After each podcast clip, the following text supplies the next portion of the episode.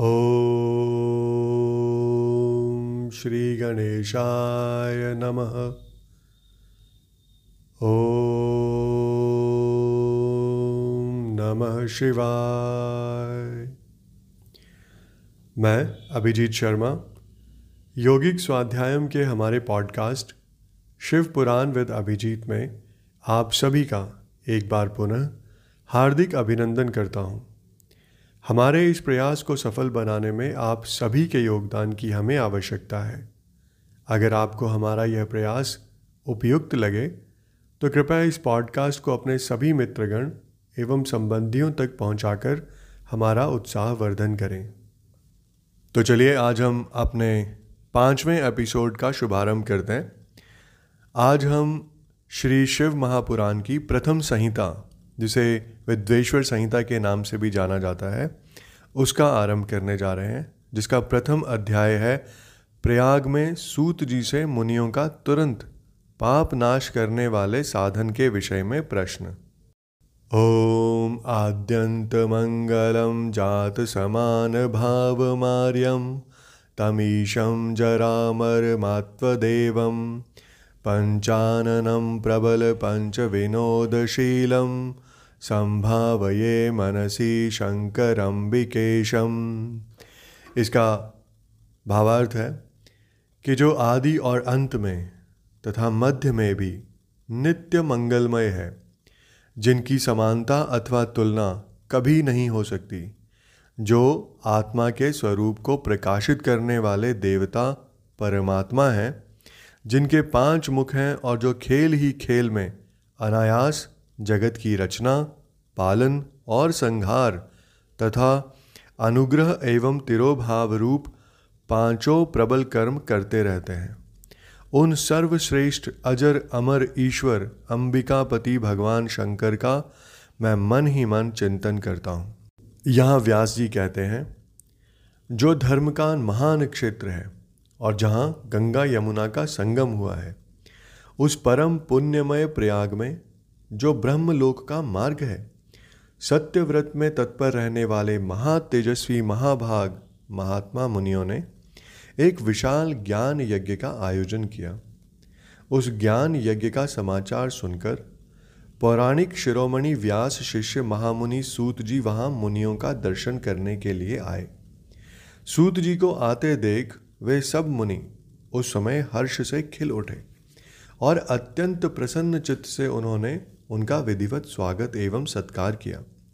तत्पश्चात उन प्रसन्न महात्माओं ने उनकी विधिवत स्तुति करके विनय पूर्वक हाथ जोड़कर उनसे इस प्रकार कहा, सर्वज्ञ विद्वान रोमहर्षण जी, आपका भाग्य बड़ा भारी है। इसी से आपने व्यास जी के मुख से अपनी प्रसन्नता के लिए ही संपूर्ण पुराण विद्या प्राप्त की। इसलिए आप आश्चर्य स्वरूप कथाओं के भंडार हैं।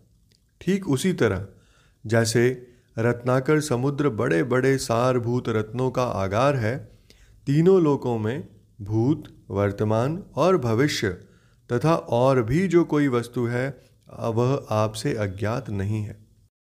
आप हमारे सौभाग्य से इस यज्ञ का दर्शन करने के लिए यहाँ पधार गए हैं, और इसी व्याज से हमारा कुछ कल्याण करने वाले हैं, क्योंकि आपका आगमन निरर्थक नहीं हो सकता। हमने पहले भी आपसे शुभ अशुभ तत्व का पूरा पूरा वर्णन सुना है, किंतु उससे तृप्ति नहीं होती। हमें उसे सुनने की बारंबार इच्छा होती है। उत्तम बुद्धि वाले सूत जी, इस समय हमें एक ही बात सुननी है। यदि आपका अनुग्रह हो तो गोपनीय होने पर भी आप उस विषय का वर्णन करें। घोर कलयुग आने पर मनुष्य पुण्य कर्म से दूर रहेंगे। दुराचार में फंस जाएँगे और सब के सब सत्य भाषण से मुँह फेर लेंगे। दूसरों की निंदा में तत्पर होंगे, पराये धन को हड़प लेने की इच्छा करेंगे। उनका मन पराई स्त्रियों में आसक्त होगा तथा वे दूसरे प्राणियों की हिंसा किया करेंगे। अपने शरीर को ही आत्मा समझेंगे। मूड नास्तिक और पशु बुद्धि रखने वाले होंगे। माता पिता से द्वेष रखेंगे। ब्राह्मण लोभ रूपी ग्राह के ग्रास बन जाएँगे। वेद बेचकर जीविका चलाएँगे। धन का उपार्जन करने के लिए ही विद्या का अभ्यास करेंगे और मद से मोहित रहेंगे। अपनी जाति के कर्म छोड़ देंगे। प्रायः दूसरों को ठगेंगे। तीनों काल की संध्योपासना से दूर रहेंगे और ब्रह्म ज्ञान से शून्य होंगे। समस्त क्षत्रिय भी स्वधर्म का त्याग करने वाले होंगे। कुसंगी, पापी और व्यभिचारी होंगे। उनमें शौर्य का अभाव होगा। वे कुत्सित चौर्य कर्म से जीविका चलाएँगे। शूद्रों का सा वर्ताव करेंगे और उनका चित्त काम का किंकर बना रहेगा। वैश्य संस्कार भ्रष्ट, स्वधर्म त्यागी, कुमार्गी, धनोपार्जन परायण तथा नाप तौल में अपनी कुत्सित वृत्ति का परिचय देने वाले होंगे। इसी तरह शूद्र ब्राह्मणों के आचार में तत्पर होंगे, उनकी आकृति उज्जवल होगी, अर्थात वे अपना कर्म धर्म छोड़कर उज्जवल वेशभूषा से विभूषित हो व्यर्थ घूमेंगे। वे स्वभावतः ही अपने धर्म का त्याग करने वाले होंगे। उनके विचार धर्म के प्रतिकूल होंगे।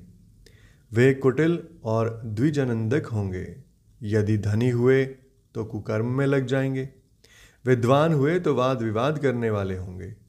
अपने को कुलीन मानकर चारों वर्णों के साथ वैवाहिक संबंध स्थापित करेंगे। समस्त वर्णों को अपने संपर्क से भ्रष्ट करेंगे।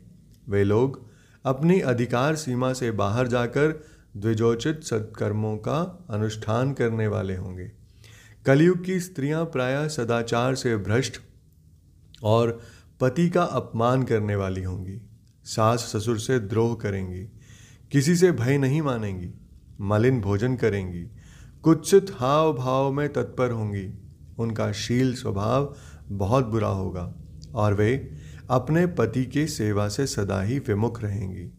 हे सूत जी, इस तरह जिनकी बुद्धि नष्ट हो गई है, जिन्होंने अपने धर्म का त्याग कर दिया है, ऐसे लोगों को इहलोक और परलोक में उत्तम गति कैसे प्राप्त होगी? इसी चिंता से हमारा मन सदा व्याकुल रहता है। परोपकार के समान दूसरा कोई धर्म नहीं है। अतः, जिस छोटे से उपाय से इन सबके पापों का तत्काल नाश हो जाए, उसे इस समय कृपा पूर्वक बताइए।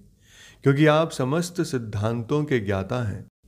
व्यास जी कहते हैं, उन भावितात्मा मुनियों की यह बात सुनकर सूत जी मन ही मन भगवान शंकर का स्मरण करके उनसे इस प्रकार बोले। सूत जी कहते हैं कि हे साधु महात्माओं, आपने बहुत अच्छी बात पूछी है। आपका यह प्रश्न तीनों लोगों का हित करने वाला है। मैं गुरुदेव व्यास का स्मरण करके आप लोगों के स्नेहवश इस विषय का वर्णन करूँगा। आप आदरपूर्वक सुने। सबसे उत्तम जो शिव पुराण है, वह वेदांत का सार सर्वस्व है, तथा वक्ता और श्रोता का समस्त पाप राशियों से उद्धार करने वाला है। इतना ही नहीं, वह परलोक में परमार्थ वस्तु को देने वाला है। कली की कलमश राशि का विनाश करने वाला है। उसमें भगवान शिव के उत्तम यश का वर्णन है।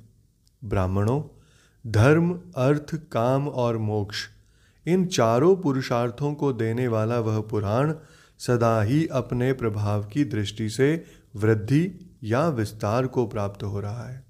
हे विप्रवरो, उस सर्वोत्तम शिव पुराण के अध्ययन मात्र से वे कलयुग के पापासक्त जीव श्रेष्ठतम गति को प्राप्त हो जाएँगे। कलयुग के महान उत्पात तभी तक जगत में निर्भय होकर विचरेंगे जब तक यहाँ शिव पुराण का उदय नहीं होगा। इसे वेद के तुल्य माना गया है।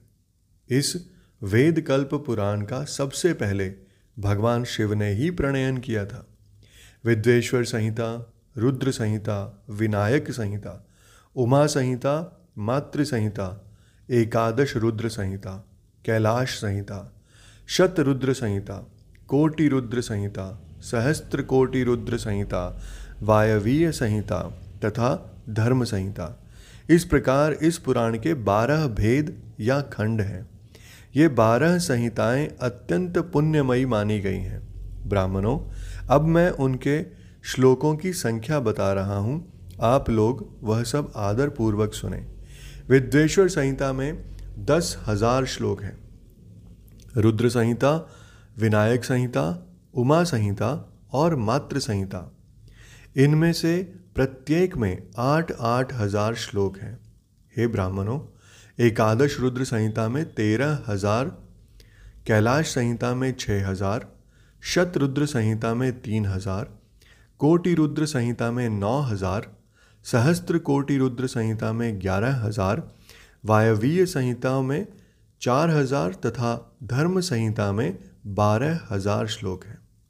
इस प्रकार मूल शिव पुराण की श्लोक संख्या एक लाख श्लोक है।